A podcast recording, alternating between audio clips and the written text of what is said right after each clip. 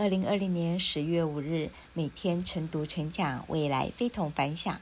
哇哦，又是能量满满的一天。我是卡拉拉，今天要和大家分享的主题是：怎样才能减少试错的机会呢？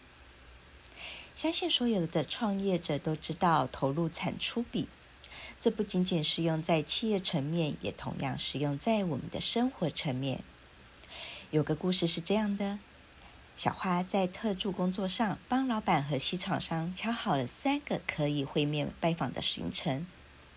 回到公司和老板对接后，才发现这三个日期全部都已经有了既定的行程。老板和小花说：“这三个日期不是在前天和 A 厂商、B 厂商都已经有了会议吗？”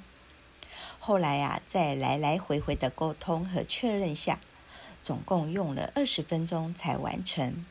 但其实当下的五分钟内就可以完成，却多用了四倍的时间才解决同一件事。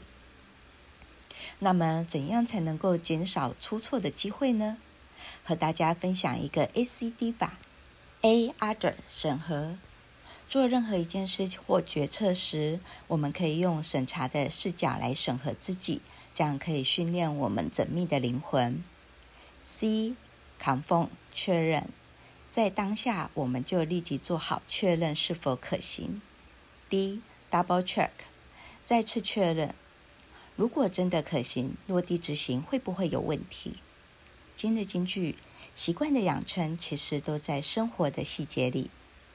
我是克拉拉，很高兴与您分享。我们明天再会。